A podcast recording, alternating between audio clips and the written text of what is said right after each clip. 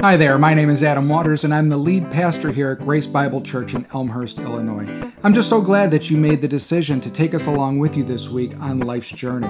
Here at Grace Bible Church, we are a family of faith who seeks forgiveness, healing, and hope in Jesus Christ. Now, we might all come from different backgrounds, but each of us recognize that the tremendous needs in our lives point us to one place to God for His answers, His provision, and mostly for His grace. I hope the following program gives you a new perspective on who God is, who you are, and how you too might find forgiveness, healing, and hope in our Lord Jesus. Thanks for listening.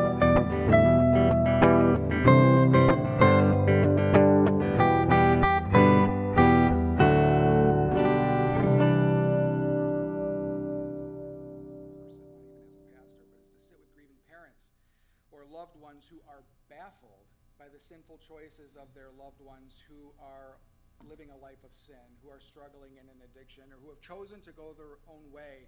It is so heart wrenching, especially for me, because I'm on both sides of the issue now.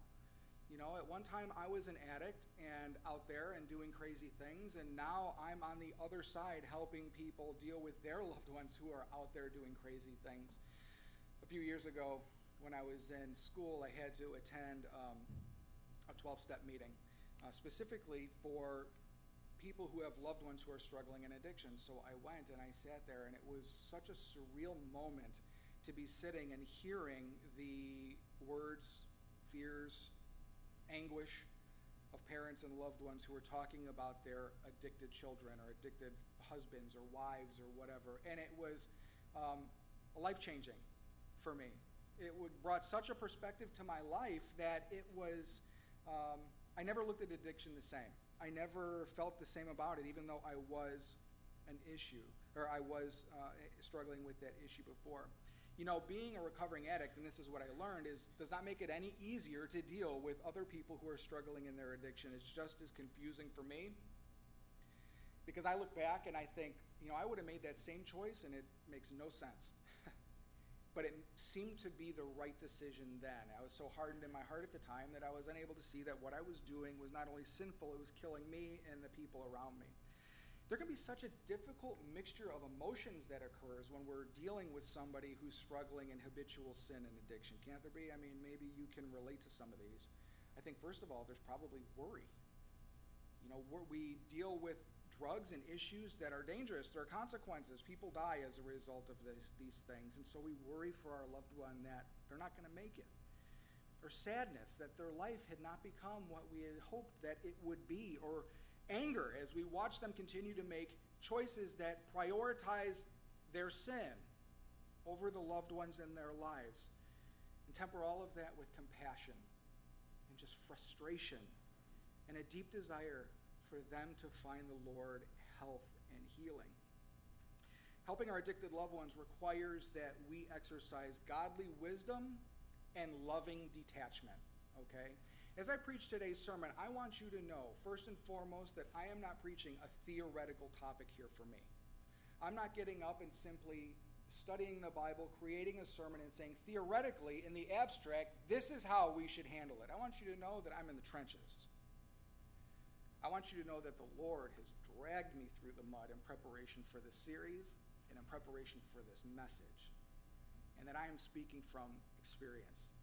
In deep wounds, as I've interacted with loved ones who are struggling with addiction and have chosen to go their own way. The problem is when we don't know what to do, when we try to do anything to help, we often end up hurting our addicted loved ones instead of actually helping them. And this is an important concept to know. And we can work against the Lord's purpose in their lives by just trying to love them. Sometimes we can even love people to death. And so we need to talk about that this morning.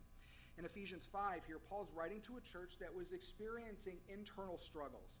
Uh, and in his letter, he reminds the Ephesians that they were once darkness, but now they are children of light, and they need to put away sinful practices and seek holiness and the righteousness of God. This passage, though, teaches us, if we look at the principles embedded in it, will show us how to deal with loved ones who are struggling with habitual sin and addiction.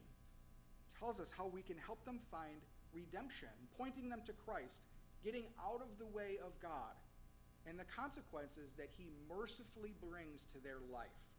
So it's important that we understand this. Now, I think this probably goes without saying, one last word before we jump in, is that I don't want you to believe or hear me demonizing addicts. I was a heroin addict. I was a crackhead. I was out there. The pastor you see in the Elmhurst church today preaching with the button up shirt is not the man who existed prior to 2013 or prior to 2007.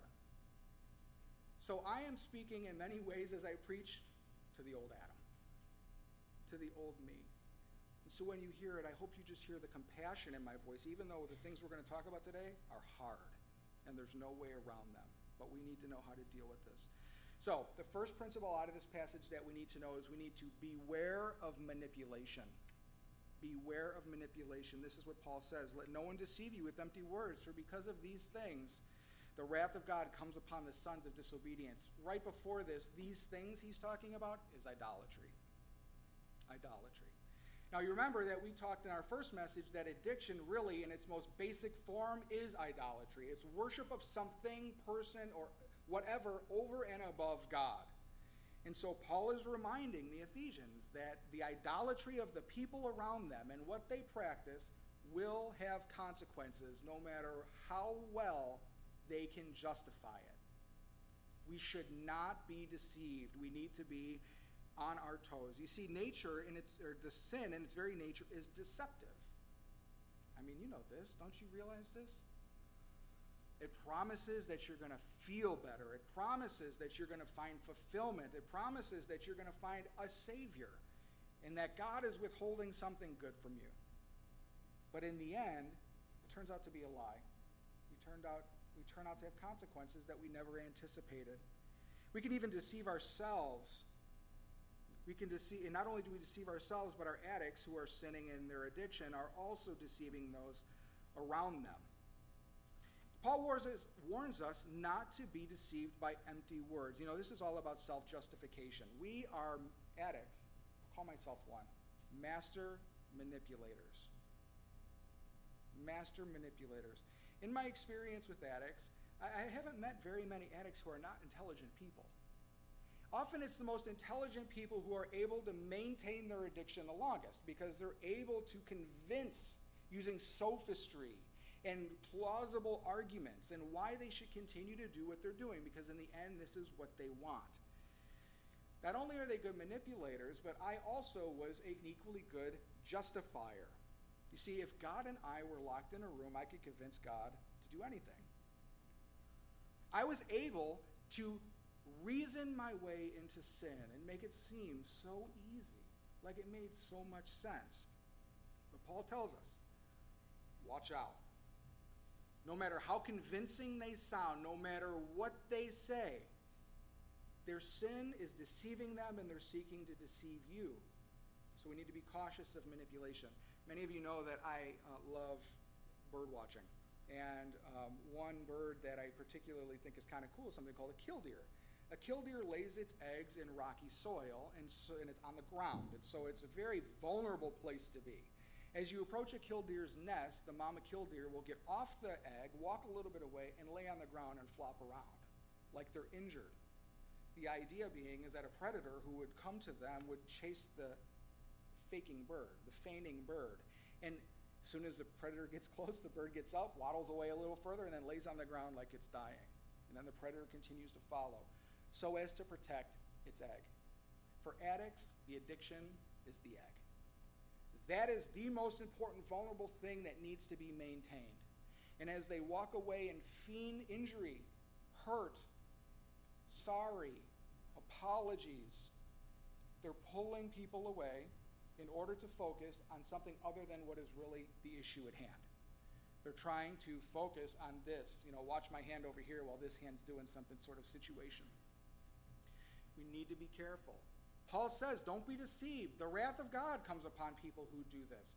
Now, when we read wrath of God in the scripture, it's important to know that we don't always read, or should not always read, hellfire and brimstone. That the wrath of God is God's anger against sin, and God's anger against sin is also manifested in consequences for actions here on earth.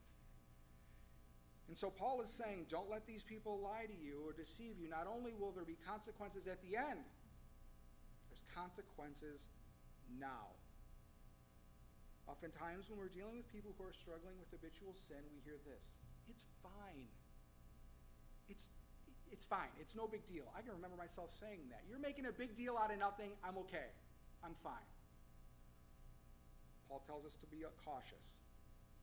You see, sinners often attempt to deceive those around them, addicts, me, to maintain their addiction, to quiet their conscience, or to cover their shame.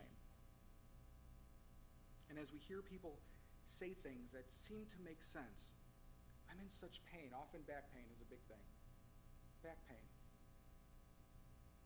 Or no one's going to love me, so I need to be with this person. Who else is there? We hear these plausible arguments. In the end, we need to remember that they are deceiving us, and it's often hard to know what's right. This is why we need to be in God's Word. We need to be in God's Word, sharing our struggles with someone outside of the sort of system that the addiction has created to get help us bring us to our senses.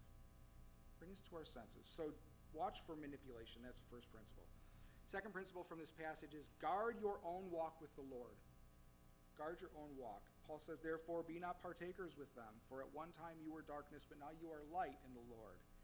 Walk as children of light, for the fruit of light is found in all that is good and right and true, and try to discern what is pleasing to the Lord. You see, as children of God, those who've been called out of darkness, we are now children of light. We've been redeemed, our eyes have been opened, our spirits have been made alive. Even with that, dealing with those in our life who are in habitual sin, sinful living, or in addiction can just simply be exhausting.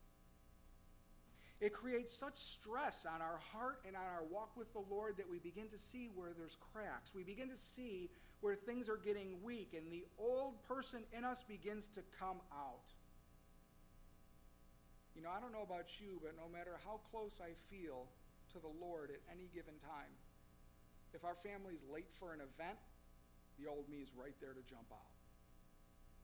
As soon as I feel the stress of knowing that I might be late, I don't know if it's the military coming out of me or whatever, it's easy for me to get angry, frustrated, and short with the people I love the most.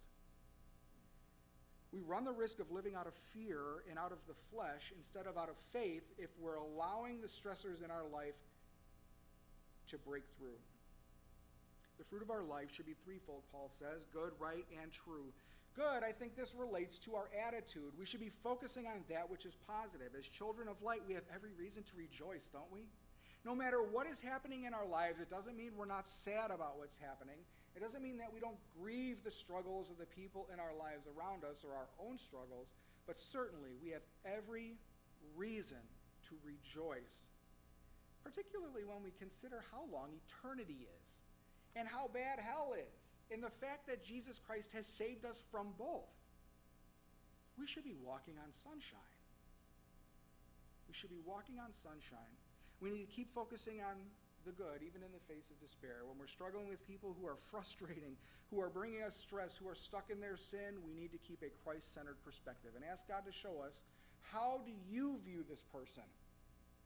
What are the redeeming qualities in this person's life, even in the face of their sin, that I can hold on to and thank you for? The second fruit is righteousness. So here in the ESV, it's listed as right, but it's the same word, righteousness. I think this relates to our behavior. As children of light, we need to live righteously. You know, and this is this is an important piece. You need to understand this a significant portion of our helping addicts in our lives is helping ourselves. Let me say that again in a different way. When we struggle to help the people in our lives who are struggling in their addiction, our primary concern is not their addiction. Our primary concern is our walk with the Lord. Our walk with the Lord. The reason is, is we know that it's like a battlefield, and when we get stressed, bad things come out. We need to double down in our relationship with Jesus Christ. But more importantly is, even as we're going to learn here, we're often part of the problem. We're part of the problem. Addictions do not happen in isolation. They do not happen in a vacuum. I don't know about you, but sometimes I'll watch shows um, on uh, TLC or some other episode like that where often it's a man or a woman who is just, they've just grown, they're morbidly obese. They've just grown very large over time. And they get this bariatric surgery and it's their whole walk. I love, I'm a transformation guy. I love transformations. Eh, one of my favorite shows for a long time is What Not to Wear. You take someone who has frumpy clothing, no makeup, and a bad haircut, and you just like transform them. That's like, I believe Jesus Christ did that to me. And I love watching it happen in the lives of other people, no matter what that looks like. And it's very exciting for me. So when I watch these shows where we see transformations of people, it really gets me excited. One of the things I've taken away from these shows that seem to happen again and again, and it rings true in my own life, is that people don't get this way by themselves. There's always somebody enabling them, there's always somebody helping them, even if they're doing it out of the most pure, loving place in their heart. And we're going to talk about what that means and, and how to uh, sort of deal with that as we go forward. But we need to understand that our behavior has a direct impact in this whole situation with struggling with people or dealing with people who are struggling in their addiction. So we need to watch our behavior. But the third fruit of our uh, being children of light is focusing on that which is true. These are our thoughts. As children of light, we need to speak and think truth, telling ourselves the truth in the face of feelings or fear or despair. We see our loved ones struggling and we say, oh, they're just typical. We need to remind ourselves that God does not see them the same way, that God's truth says that they have value, that they're made in the image of God, that yes, they're in their sin, but God, because of who He is, sent His Son to die for their behalf as well. We focus on that which is true, telling ourselves and others the truth, not only about what God says, but our own needs and our own boundaries. Paul warns us not to be partakers in their sin. Now, this is an interesting idea, is that we can be involved in somebody's sin without partaking of the exact sin. All right? So, if somebody's sinning in our lives against us, or somebody is stuck in habitual sin like an addiction, we can easily be resentful against them, have anger, hold, you know, hold grudges. What we end up doing is partaking with them in their sin, even if it is not the same thing that they are doing. We need to guard our hearts. We can become angry. Many of us can become permissive. It's not that bad. At least they're not here, right? Um, I spoke to someone several years ago uh, who had an addict child, and the child was using drugs in the house in the basement. And I talked to this person and I said, uh, do, you, you knew about this? Oh, yeah, I know about it. So you're letting this person bring drugs onto your property to use them on your property, to commit crimes on your property, and to hurt themselves. And they said, I would rather know they were safe in my basement than dying on the street. Now, that's a very deceptive statement because it sounds so right on its face. But we need to be cautious about what is really good, right, and true for the people in our lives. Is insulating people from consequences the best thing for them? Is helping them through their addiction by offering respite and resources really the proper thing to do? Certainly not as a punishment, but as a redemption. Uh, as redemption. I don't know about you, but I can even be malicious at times. Just be so angry, I just want to get back at them. We all know that get back feeling Just want to get back at them. You did this to me, so now I'm going to do this to you. Paul tells us, God tells us to be careful. He says, discern what the will of the Lord is. In the face of the chaos of dealing with somebody who's struggling in their addiction, we need, what we need to do is not always immediately clear. Fortunately, God has not left us without guidance. We have information and commands and uh, marching orders on what to do. We're not feeling around in the dark in these situations, even though it feels like that. First, we have the Spirit's guidance. We ask the Lord, Lord, what should I do? Move me in the right direction. Have me walk through doors and, and find people and, that will help me in this situation. Secondly, we have God's Word, which is the marching orders par excellence in our life, isn't it? We need to be in God's Word. The more people I talk to while I'm pastoring, the more I realize how little people are in God's Word. We need to be in God's Word. Any feeling you have about your life is suspect unless it comes from God's Word. This is the raw material for a life of Christ, a life, life walking as a Christian. Finally, we have fellowship and godly counsel. Sometimes we just need people to bring us to our senses. I'll call someone sometime and say, This is really, this is happening in my life and this is what I'm doing. And they say, Why would you do that? That's a terrible idea.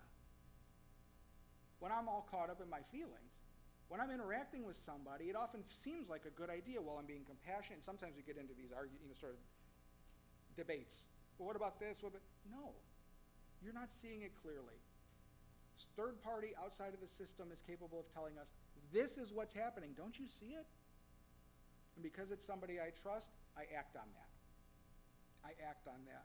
Sometimes we need people to bring us to our senses. Third principle avoid enabling. Avoid enabling. Paul says, Take no part, take no part in their unfruitful works of darkness, but instead expose them, for it's shameful even to speak of the things they do in secret. Paul cautions us to take no part in what he calls unfruitful works. These are sins. Take no part in their addiction. When we help addicts, we need to be very cautious about freeing up resources for them to act sinfully. Now, when I was a drug addict, $10 was my magic number. I needed $10, okay? One time I was out of gas. I asked mom and dad for money. They gave me $9 because they knew. If they put gas in my car at the amount of $10, I would take the $10 I actually had in my hand because I was probably lying. I don't remember, I'm sorry. The money I probably had in my hand to do what I really wanted to do. I talk to people all the time. My child's struggling. And it's not just drugs, alcohol, food, sex, pornography, anything. This is not just a drug issue. There are hundreds of things that people can get stuck habitually in their sin. Okay, this is important for you. And in fact, next week we're going to talk about pornography. So I'll let you guys know about that now. It'll begin like an empty church. But anyway, we're going to talk about pornography.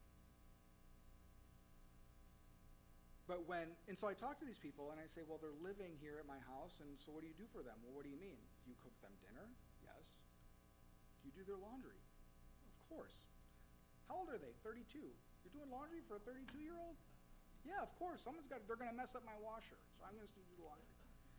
You give them a car? Yeah, they borrow my car. You pay for the insurance? Yeah, I pay for the insurance.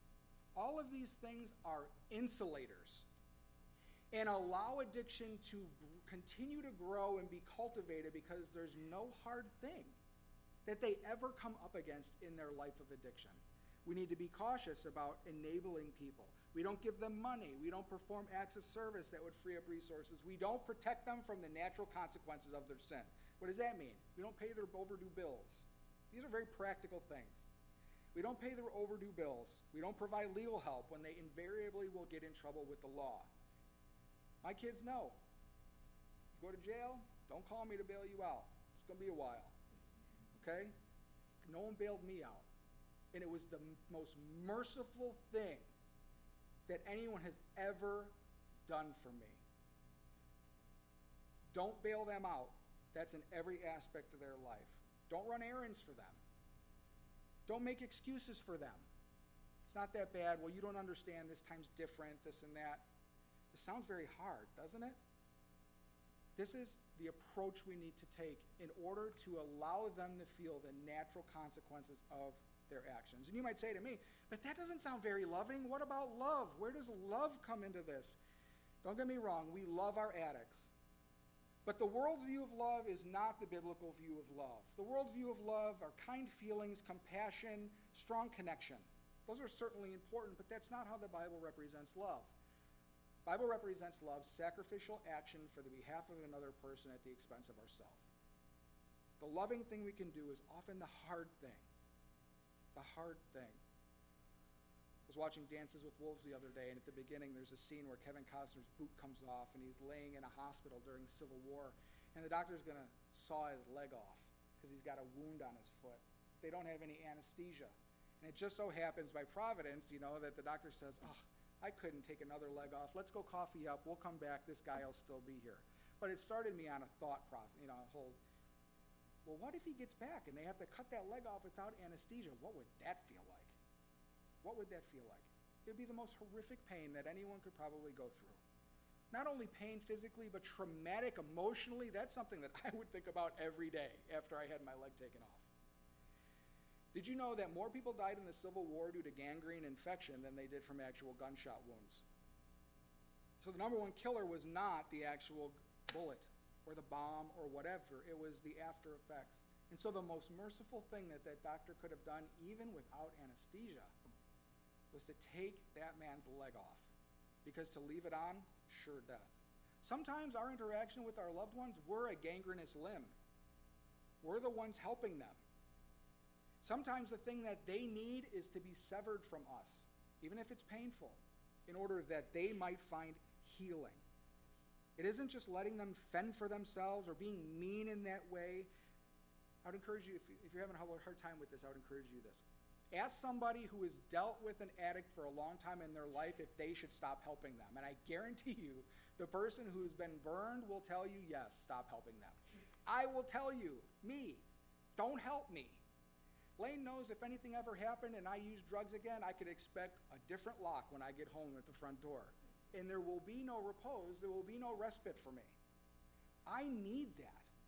I need that. We all need that, that we know we have people in our lives that love us so much and will hold us so accountable that when we sin, they'll find, you will not find help from me out of love.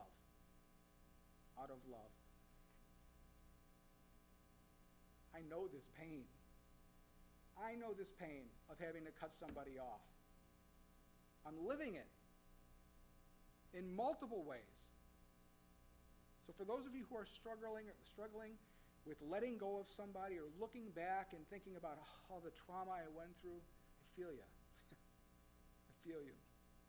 But God can do this. It's for the benefit of the person, and He can give us the grace that we need to love these people well even when they don't understand it, because they likely won't. It says that we should not only not be partakers, but we should expose their deeds. To paraphrase a biblical scholar, Andrew Lincoln, this is what he says. He says, Exposing their deeds is meant to take place through our behavior. We don't tell everyone what's going on, we don't point them out and say, sinner, you know. But we refuse to join in the evil actions and we display a different quality of life. When we're interacting with people in our lives, who are struggling in their sin, it should be a reminder to us that we need to tighten up our own walk, that we need to lean into the Lord. When we do that, we will cast our illuminating beam into the dark recesses of the surrounding society and of the people we love who are struggling. And in that process, it will show their immoral practices for what they are. I needed that. When that happened and someone did the right thing, when I wanted to do the wrong, I was like, oh, it was like a knife. You know, they conscience got me. We need to do that. We need that. But when we do it, we need to watch our actions, our attitudes. We say it like this. I'll tell you how I've said it. I love you. You're so important to me. I want what's best for you in your life, and I know God has made you for something different. Yet, for whatever reason, continue to do this action and it hurts me to see you hurt yourself.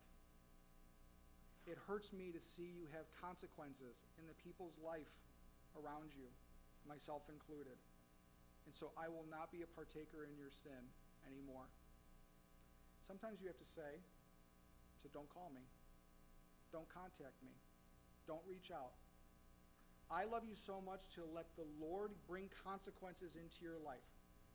And when you have some time clean and you're eyes are opened, we'll talk again. We'll renegotiate our relationship going forward. We'll talk and see if it's the right time and in the right way, we're reintegrating as sometimes it's, you know, father and son. Sometimes it's husband and wife. We cannot help them continue to stay sick because I know from experience it won't help. See, our detaching from them, while it'll feel like a punishment to them, is not meant to be a punishment. It's helped to bring them to a place of repentance while protecting us from their sin. So that's our fourth principle. The goal of our detachment is redemptive. Redemptive. And then Paul goes on and says this when anything is exposed by the light, so that's our behavior, that's our actions, Christ in us, it becomes visible. For anything that becomes visible is light. Therefore, it says, Awake, O sleeper, and arise from the dead, and Christ's light will shine on you. He's talking about the redemptive work of the light of Christ in the lives of dead people. people who are stuck in their sin, who have darkened minds and hearts that, that are dead.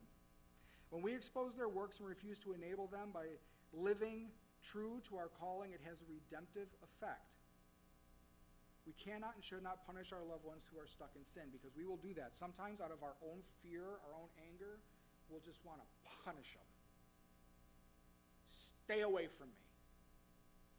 And what they get is a feeling of judge and hate.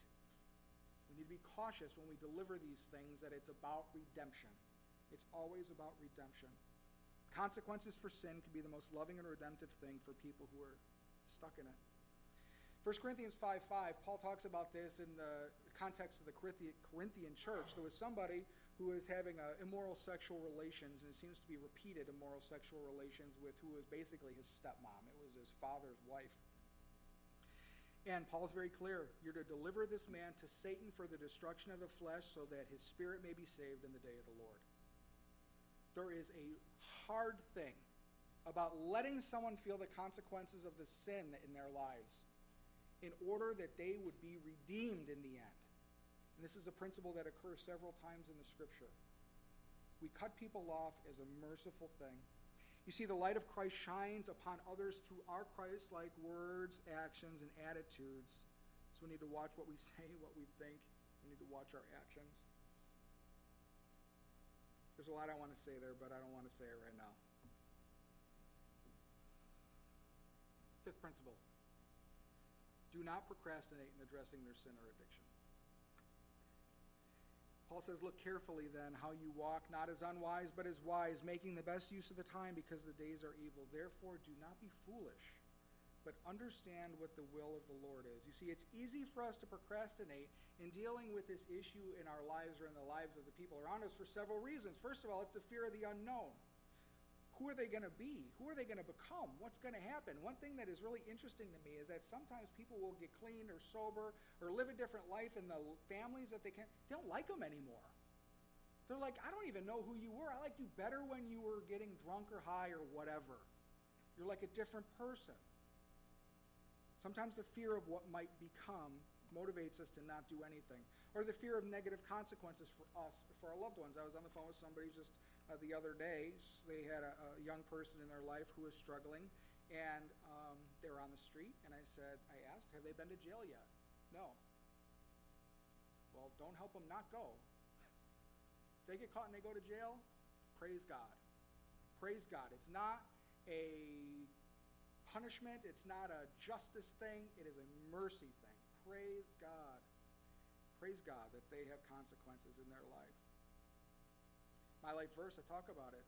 Psalm 119, 71. It was good for me that I was afflicted, that I might learn thy statutes. It's only in the context of pain that we begin to turn to the Lord. No one gets saved on the day they win the lottery. No one wins a billion dollars and says, Thank you, Jesus. I come to you in full submission. They don't. It's when they become alcoholics, blow their money, get divorced, house burns down, and now they have nothing after being a billionaire, then they come to Jesus Christ. Because the pain in our life is intended to motivate us to move back to our true source of pleasure, of, of satisfaction and joy, God alone. Sometimes we don't do anything. This is so important, especially moms. I want you to hear this for fear of not being needed anymore. I don't know. You guys ever see uh, the Andy Griffith show when Aunt Bee goes away for a week or whatever, and Aunt Bee comes back and the whole house is clean. They fend for themselves. Andy and Opie were everything was fine. She comes back to like a depressive crisis. She says, they really don't need me anymore. And then they start acting in ways like so obvious that Bee can come in and start doing things again and feel. Let me tell you, that's called codependency. We laugh about it because it was in the 50s, but we do it today with our addicts and it's going to kill them. It's going to kill them. Sometimes the chaos in somebody's life does something within our hearts to say, I'm needed. I'll, dun, da, da, da, res, Ricky Rescue. When we rush to help the people in our lives who are struggling with consequences as a result of their sin, we are hurting them, not helping them. That's why we need to guard our hearts when we're dealing with addicts. What's motivating me? Do I need them to be sick? in order to find satisfaction, fulfillment, there's another way of saying this it's a Messiah complex. It's a Messiah complex. Early in my seminary training, I had a, time I sat with a counselor, and at the end they said, You have a Messiah complex. How dare you say that? As I walked out and said, Oh, she's right. I recognized that after she said it, that's exactly what I was trying to do fix, save, manage, control. In the end, Jesus is the only Messiah. And it's to him we have to point people. We can't fix the problem. We can't fix our addicts. We can't even fix ourselves, right? How are we going to help somebody else fix them? We need to give up our fear to God and trust Him and His plan no matter what that looks like because sometimes we're afraid of what might happen. What if they die? This woman who lets her kid use drugs in the basement, she kicks him out. He goes out into the street, becomes homeless, still a drug user, and dies. What do you tell that person? What then? It's a hard truth. And again, any of these addictions are going to kill us. Truth is is that that person has a free will with choices to make. The person is on their own journey with the Lord.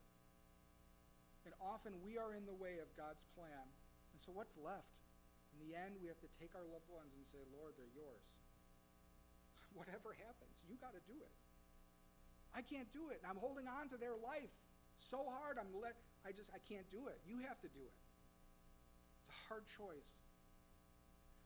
I can tell you when I've made that choice several times, I've immediately felt a weight. It makes me sad when I think about it. But I've immediately felt a weight come off my shoulders and knowing that, oh, I don't got to manage this anymore. That God can do this.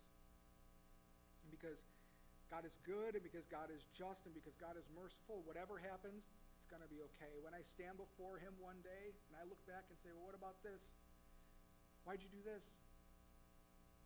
He offers up a, an answer to me at the end, I think I'm going to be like Job. You're right. Even if I can't understand it now.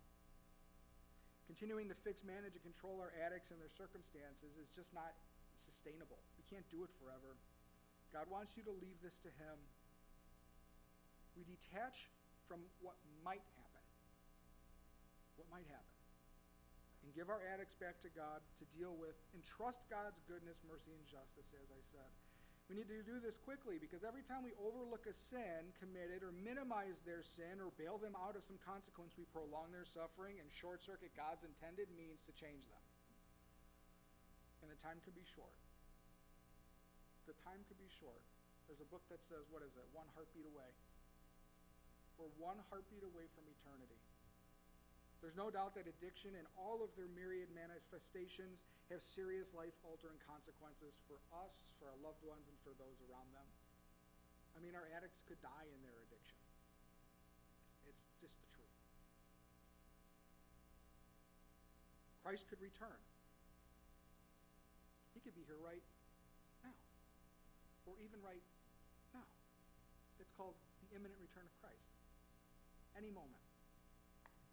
The truth is, is that we are one heartbeat away. So the time is short. The sooner we begin getting out of the way of God's work in the lives of our loved ones, the sooner, be it God's will, that they will come to see Him as their Lord. And if they don't, we give it to God. God, this is their, you're, they're on a journey with you. It's on them. And we don't know when it's going to end. So we need to be So the five points. Beware of manipulation, guard your own walk with the Lord, avoid enabling. The goal of our detachment is redemptive, even though it's gonna it feels like punishment. I've been on that side. Do not procrastinate in addressing their sin or addiction because the time is short. We don't know what's going to happen. None of you know what's going to happen. In fact, some of you sitting here today uh, may not know Jesus Christ as your Lord. You may not have looked to him as your Savior who died in your place that you could have forgiveness and eternal life. I want you to think about this. We're going to celebrate communion here in just a few moments. We're going to celebrate the death of Jesus Christ as a memorial of what he did on our behalf. So let me tell you what he did on your behalf. You see, we were distant from God the Father. We were distant because of our sin. We were made for intimacy and relationship. Yet our sin created a wedge between us and God. Because God's just, all he could see was our sin. He could not see us. There was a block. God, in his loving way, detached from us. And Christ came on our behalf, a perfect man and perfect God, to die in our place so our sin could be placed on his shoulders and as he died, he was our perfect substitute. The way we apprehend, the way we grasp this salvation is to simply trust God at his word that our sin, when we have faith in Christ, has been placed on him. And when we do, something amazing happens. Doesn't always happen like a light switch, some faster, some slower for the way it feels, but I can tell you this is that the moment you trust Jesus Christ by faith, the Holy Spirit comes and makes your spirit alive. Amen is right. Amen. We have every reason to rejoice. And when we are alive, we will always be alive, once for all, walking by faith. When you truly believe you become a child of God and a children, a child of light. A child of light. So I encourage you today, we're going to pray. We're going to ask any of you who have not get, taken a moment to get right with God, to ask the Lord to save you for what, through what Jesus has done. We're going to make today the day. Today can be the day. June 6, 2021, you can say, My life changed that day. And it's never been the same. We're going to pray that. I'm going to pray for the elements then, and then we're going to have communion. Let's pray. Father, we thank you for this hard message. Many of us needed to hear this. Many of us realize as we look back in our lives how we were getting in the way of your good purpose for the people we love. But It's so painful, Lord. It's so hard to see the people that we love and have grown to love not only make decisions and choices that hurt them, but also hurt us. And most importantly, Lord, hurt you. We know that your heart grieves for the lost and those who are going their own way more than our heart grieves for our loved ones who have gone their own way. So we ask, Lord, that you would bless this message and give us strength as we seek to do that. Lord, we know that time is short, and so we need to be prompt. And so we ask this time, right now, Lord, that you would call into your kingdom those people who you have prepared today to hear this message. For those of us who are sitting here who don't know Jesus, we ask, Lord, that you would, that you would talk to them right now. That they would feel your presence in your spirit, Lord, and that you would give them the grace to believe. The grace to believe. We pray, Lord, that you would move in their hearts to pray this prayer. Lord, I know that I'm a sinner and I know that I'm lost without you. Yet I trust that Jesus has died in my place. So I choose to live my life differently, trusting in him and not in what I've been doing. Lord, we thank you for those who you have saved today and those who you might save in a video five years from now who managed to watch this episode. Lord, we know this, this service. We know that you are capable of doing anything in your strength. And so we ask that you would do this for your glory. Lord, as we celebrate communion today, we just think of what Jesus Christ did in our behalf, what our big brother did to make a way for salvation for his family. So we look to him, Lord, just as he blessed the bread and the wine and gave thanks to it on the night before he was betrayed. So we give thanks, Lord, for these elements, and we ask that you would bless them. We ask, Lord, as we celebrate communion, that we would be remembering what Jesus has done and that we would take this time to be interactive with you, to engage you, and ask, Lord, where do you want our life to be different? What do we need to repent of? And what do we need to do differently to glorify you with our life? Lord, we love you so much, and we know that you can do anything, break through any hard heart, open any darkened eyes, because you've done it before with each and every one of us We thank you, Lord, in Jesus' name. Amen. For those of you who are visiting, we have a cool little cup here. So there's two there's two layers to it. There's a top layer. This is like a cellophane layer that's going to get you the bread, and then the second one will get you the juice. This is grape juice. What I want you to do is take this time, your own time with the Lord, each of you, and ask the Lord about your life and what you would like Him to do and what He would like you to do. I want you to have a conversation with God. And as you remember Christ and what he's done in your behalf on your own time, I want you to take these elements as an interaction between you and your Creator.